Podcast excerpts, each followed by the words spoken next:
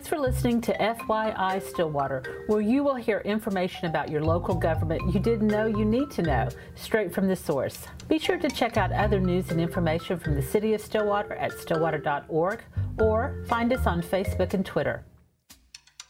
Hi, I'm your host, Sherry Fletcher, Director of Marketing and Civic Engagement. Today, my co host is Tommy Marshall. Welcome, Tommy. You kind of jumped in last minute, right? Yeah, it's been kind of a crazy day here. There's a lot going on. So, anyway, so Tommy's going to be my co host today, and I'm really excited about that. Uh, Tommy is the multimedia technician, and she's been with us since. Um, January, right? Yeah, it's uh, crazy. It doesn't feel like it's already been like seven, eight months. I know, we're gelling so good. So much going on here, and Tommy's helped us out so much about it. So, what are we talking about today, Tommy? Well, today our guest is Jory Stanley, the Assistant Chief of the Fire Department, and we're going to be talking about all things fire department. And we've got a couple basic facts here. So, the Stillwater Fire Department is a professional municipal department comprised of 71 uniformed personnel and two non-uniformed serving a jurisdiction of 30.2 square miles. Wow, that's a lot of interesting stuff about the fire department. It's a big area. So uh, we're going to be talking to Jory today, and like you said, we're just going to be talking all things fire department. So welcome, Jory. Thank you for having me. All right. So we start all of our podcasts the same way. We're going to ask you a lightning round of random but revealing questions. Are you ready? I am ready. All right, Tommy, go for it. All right. So if you could change places with anyone in the world, who would it be and why? I would love to change places with a beach bum. A beach bum? Yes. Oh my God, me too. Yep, a hammock, um, a tent on a beach, and a beverage watching sunsets in the Caribbean. That is my life dream. It just sounds I, like the life. Yes. I want to be one of those old women you see running in bikinis and they're like so sun damaged, and everybody's like, oh my God, she doesn't have a care in the world. That's going to be me. Yeah. Barefoot all Barefoot. day, every day. Yes. Listening to some music stress free. Oh, yeah. Um, yeah. Then just, you know, the sunset. Oh, my God. Yeah, the beverage is not yes. not too bad either. so, awesome. Yeah, we can we we got to figure out a way to get there. Yep. Yeah. All right. Question number two: If you could be guaranteed one thing in life besides money, what would it be? Health. Oh yeah, that's a good good one. health. Mm-hmm. And uh, so much in our profession today, you see people that's unfortunately not in that good of health, or we wouldn't be seeing them on a call. So um, good health, you know, and it would live allow you to live a happy life, uh, stress free, without a lot of the problems that it brings you. Yeah, you don't really think about it when you're younger, especially like Tommy's age. Even uh, you're young, young, I mean, carefree. I do have my own issues. Yeah. I am broken in my own ways. Yes, as she wears a brace. Yes. Uh, but it's so true. And when you start getting older, you know, and you know, especially into my age and stuff, it's kind of like things stop working well. I had double knee replacement last year and it's like, oh, how did I get old? You look back and you don't realize you took those things for granted. Yeah. Uh, so, yeah, health is everything. Absolutely. But yeah, that's a good one and a wise one, even. All right. Well, let's just kind of jump into the uh, interview, Jory. So, you're the assistant um, chief. So, what was your career path and how did you get to that position? Oh, career path. I started uh, at Stillwater Fire in uh, 1995. So, have you always been a fireman? Here in Stillwater, yes, ma'am. Um, I went started here in 1995 uh, as a firefighter and an EMT, and back when we ran uh, the EMS transport. Uh-huh. And uh, went to paramedic school and uh, went up through that route, became a medical officer. Then the fire department went from um, a medical officer to in the chief of training and worked chief of training for a few years and then promoted up to uh, assistant chief. And here in three more months, it'll be 25 years. So wow, it goes fast, yep, doesn't it? It sure does. Wow. So, um, so what what was the impetus to become a firefighter? Was that something you've always thought would be a career path, or was it a surprise to you? You know, as, as you go through high school, you play team sports and, right. and you want to be part of something big. And when I was going to college at the time, you know, I, I just couldn't find, even though you was taking general classes, something that you felt like you was going to be a part of. Right. So then when you get into a service-driven profession like the fire department, police, something of that nature, military, you, you feel more like a team. And right. that's what uh, ended up me, and I gravitated over to that profession and started taking classes to help prepare myself to get a job. Right.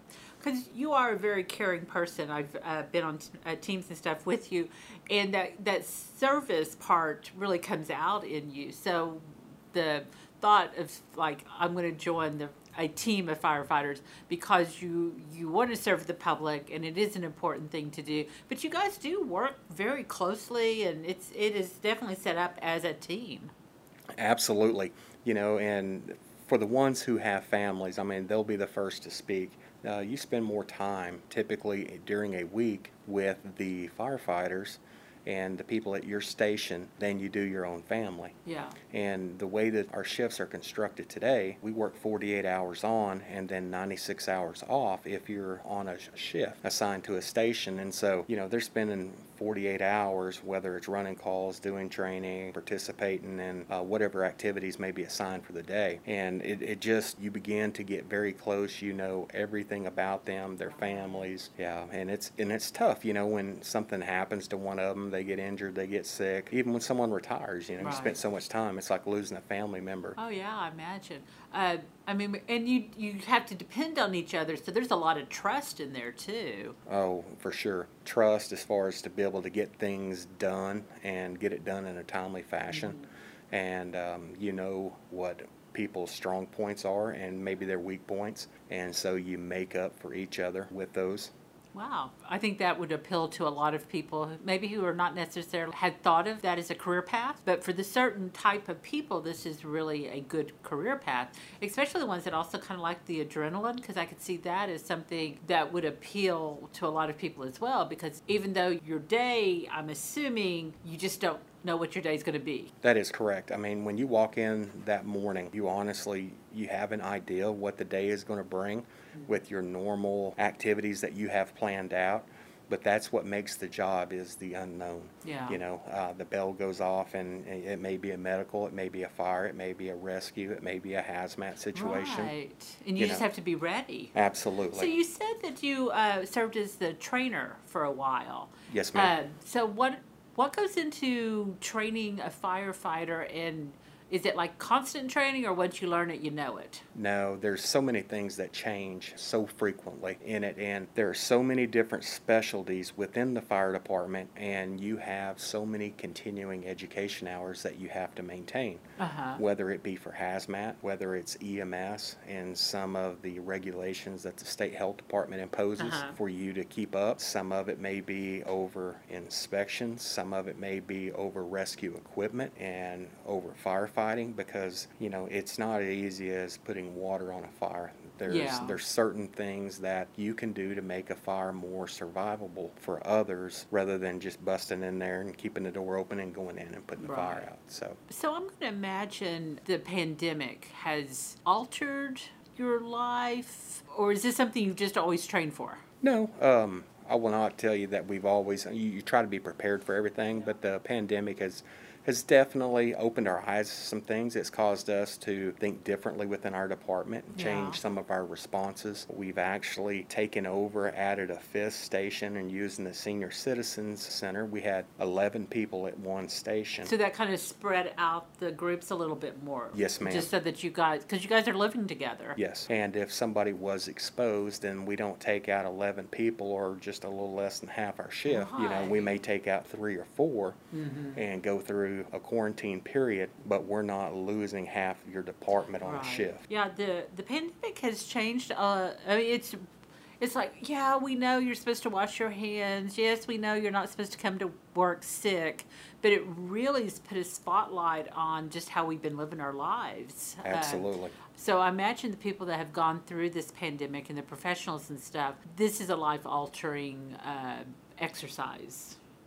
Yes, ma'am. And from the very infancy of this and how we was approaching things to where we're at today, uh, wearing the mask all the time around the stations and some of our responses and we've actually went back and tried to reduce the risk of exposure and transmission to our, our, our personnel by reducing some of the uh, EMS calls they respond on. Right. And so we only respond on certain types of incidents now. Uh-huh. Whereas we was running um, quite a few EMS calls. Yeah. Uh, we have scaled that back to reduce that exposure.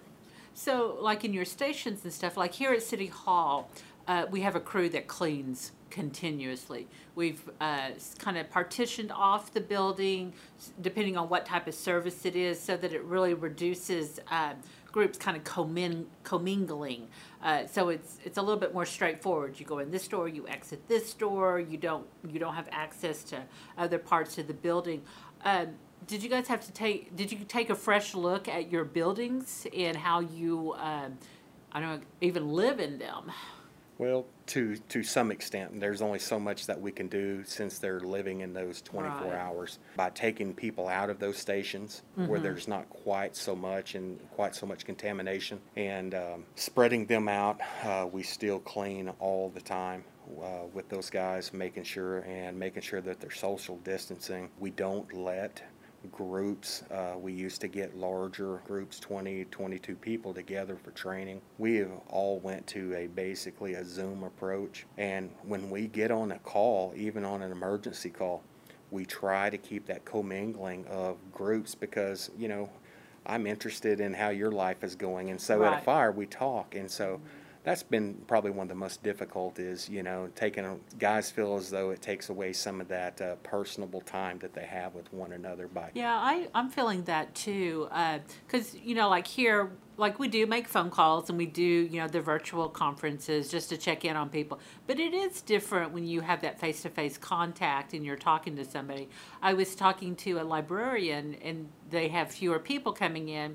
And she was talking about how much she missed just shaking hands with people and just, you know, are you okay? What can I do for you? Uh, so she's really missing that personal uh, interaction that was part of the job that it's not quite there at the moment. So uh, for service oriented people, that really is, it's, I mean, they feel it. Yes, You know? sure enough. Well, let's talk a bit about um, how one becomes a firefighter. Uh, do we have new people coming on all the time, or is it like pretty stable and it's the same people for long periods of time? Uh, for the most part, it's the same people for extended periods of time, and typically the way that is either somebody leaves for a job or retirement, Uh-huh. and it will cause a vacancy, and so it will cause us to start going through the hiring process. And what does that look like? The hiring process uh, takes about two to two and a half months with all the testing and everything and the verification, and it's a very rigorous process to get in to pass everything. For one to go into the fire service, what we look for is they will typically have what we call a firefighter one certification and a firefighter two certification and they will take those either through a college or through a technology center or through OSU. Sometimes through OSU Fire Service Training, or they may come from a volunteer background Uh huh. uh, into a professional paid department. So, what's the difference between a volunteer and a professional one? Is it the certification or training? Um, a lot of times they will have the exact same certifications. Um, a volunteer department, they're just not getting compensated uh, for doing the job the whole time. And bless every one of those individuals who does that because they may maintain a full time job and then they go in and put this additional time in serving their community. And they're going to have the same amount or the same certifications that we do here at Stillwater Fire. Yeah. Uh, but they're trying to get those on the weekends after hours, uh, whereas we may end up sending some of our personnel to get additional certifications while they're on duty. Because I have several of my cousins do that. Uh, they live out in a rural area. They have regular jobs, but they still do. Um, they serve in that capacity for these small uh, communities. So, uh, but you're right. It's like it's extra. It's you know they do it because it's the right thing to do, and they Yes. they're, they can do it. So to be a, a firefighter, does it require a certain amount of strength? Is it uh, is it a physical job? It is it is a very physical job, and uh, whether it may be pulling a hose, uh, lifting a body, rescuing somebody, uh, pulling equipment uh, off of a truck over your head, uh, it does take a certain amount of um, strength and stamina. Uh huh. and uh, you've got to have the cardiovascular to go along with it. Because uh, if, if you get to thinking about the gear, the pack, the heat, Yeah, all the stuff that the wear, the gear looks very heavy. I mean, even the boots look really heavy. the the gear and everything, it does become cumbersome. And then if you put a hose on your shoulder and you're pulling hose, or you're carrying a chainsaw or climbing a ladder, those things, and then in addition to the elements that you're working in, and whether it's an extreme heat, extreme cold, wind, rain, um, those will end up uh, causing additional strain on the body. Awesome, uh, because because when you go up there, I mean, these look like fit people. It's you know, so obviously that's who you want to come and take care of you Absolutely. if uh, something happens. So in addition to the physical, because you kind of alluded to it with the certification and the the medical background. So in addition to knowing how to put out fires and and rescue people, you also have the medical part of it. So that's a whole different level of specialization within the uh, firefighting world? Because you said you were a medic. Uh huh. You're a medic. Yep, I'm a medic. paramedic Yeah. and uh, went to nursing school. So um, a lot of times you'll find that uh, personnel to keep up, you may not uh, run enough of a certain type of call, or they want to continue keeping up with these advanced skills. And a lot of them may end up working EMS jobs away from the fire department to keep those skills up. Yeah. Typically in, in a different community, or maybe even your own community here uh, with LifeNet. But uh, the EMS side, right now, we have uh, 23 paramedics and believe we have 36, 37 advanced uh, personnel. And then uh, we have some regular EMTs. And you get in this business, you'll end up going through EMT class. And then after you complete that certification, then you can advance your medical career and either go to an advanced class or paramedic class being the top in the EMS uh, realm of certifications. So there's lots of places to grow and become more of an asset by taking additional classes to help the community. Absolutely. Well, I'm going to have to ask about driving a fire engine. Do you get to do that? I used to. I don't anymore. I'm Uh, thinking that would be the thing. I want to drive really fast and go through all of the lights like really fast and everybody just stop for me. yeah, that's that to me would be a rush. we don't let our guys do that. Oh, well, yeah. dang. So, no, the one of those trucks. It's amazing um, how heavy yeah. and how maneuverable they can be, and then how much power they have. So Right. you have to be very careful. So it's probably harder to drive than it might seem. Absolutely, and we was thinking about uh, one of our trucks today, and um, it's it's a right at about forty three feet long. Oh my, that and then long. when you start, And they can back they back it up and parallel park those things. they back it up and it's amazing what that equipment will do and how heavy it is Yeah. and how maneuverable but uh, you know should you strike something going through an intersection those things typically have no forgiveness Yeah. uh, they're so heavy and they sit so high up that uh, typically whatever you hit does not fend too well against them and so we're always telling our guys as far as be cautious be cautious be cautious See, that alone looks like a skill set to me. I can have- barely drive my Nissan Versa. Yeah. I mean, that thing is two feet off the ground. Yeah. But they I think it would be fun to drive one.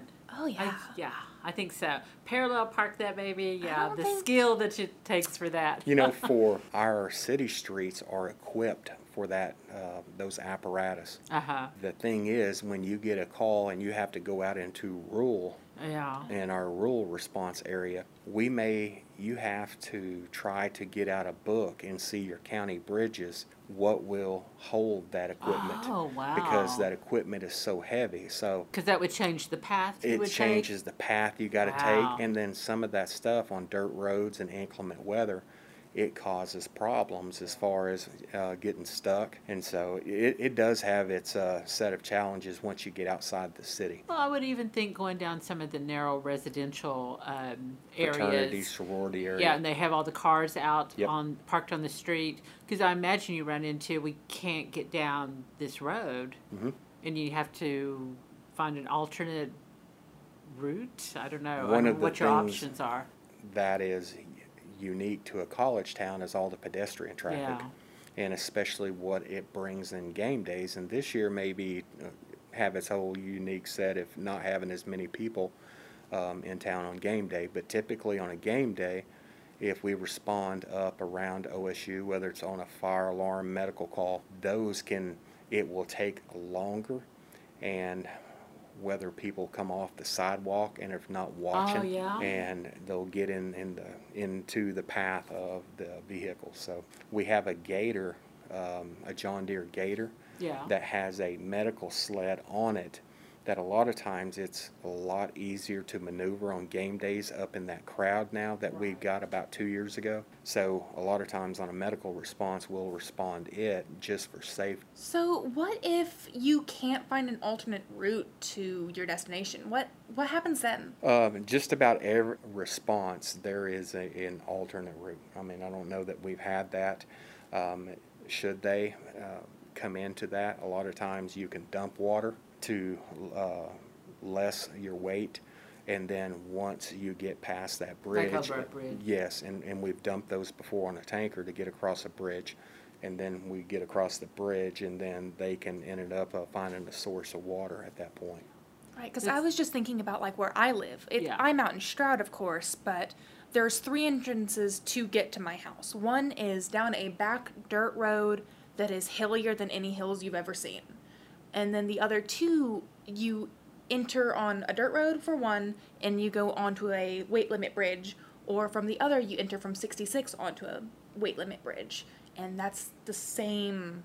You, there's really no route around that. Yeah. So now you're starting to think. I'm, thinking, how safe am I? Yeah. Well, it's a good thing you're buying a new Uh, house. yeah, it's a good thing I'm getting out of here. Yeah. Yes. All right. Well, thank you so much, Jory. Uh, I think you gave us a lot to think about, and uh, and if people are thinking about a career in uh, the fire service, they could just call you. Yeah, absolutely. And uh, we field calls, uh, I would say just about every week. People looking for a career path and uh, wanting to know what they need to do first, and whether it's here or at another department. And we can sure give them advice and steer them to some of these uh, educational places, whether it be college, technology uh, center, whatever it may be, and try to help them out and get Because 'em there's a correct- great need for them. Absolutely and it's, and there it's is. hard to finish all that stuff to get hired. Yes, it is. Sometimes it, it can be a road that feels like it never ends to get to it. But it's such a great and rewarding job Yep. when you get there. Yes. All right. Well, thank you so much. We'll ask you to come back. Well, thank you for having me. I appreciate it. Because I'd like to talk a little bit more about the, the paramedic side of what uh, you guys do. Yeah, it's an exciting world. All right. Thank you so much. Thank you.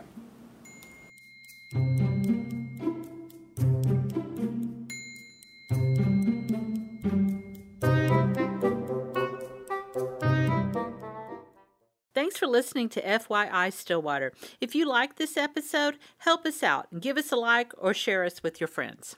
Stay tuned for our next podcast.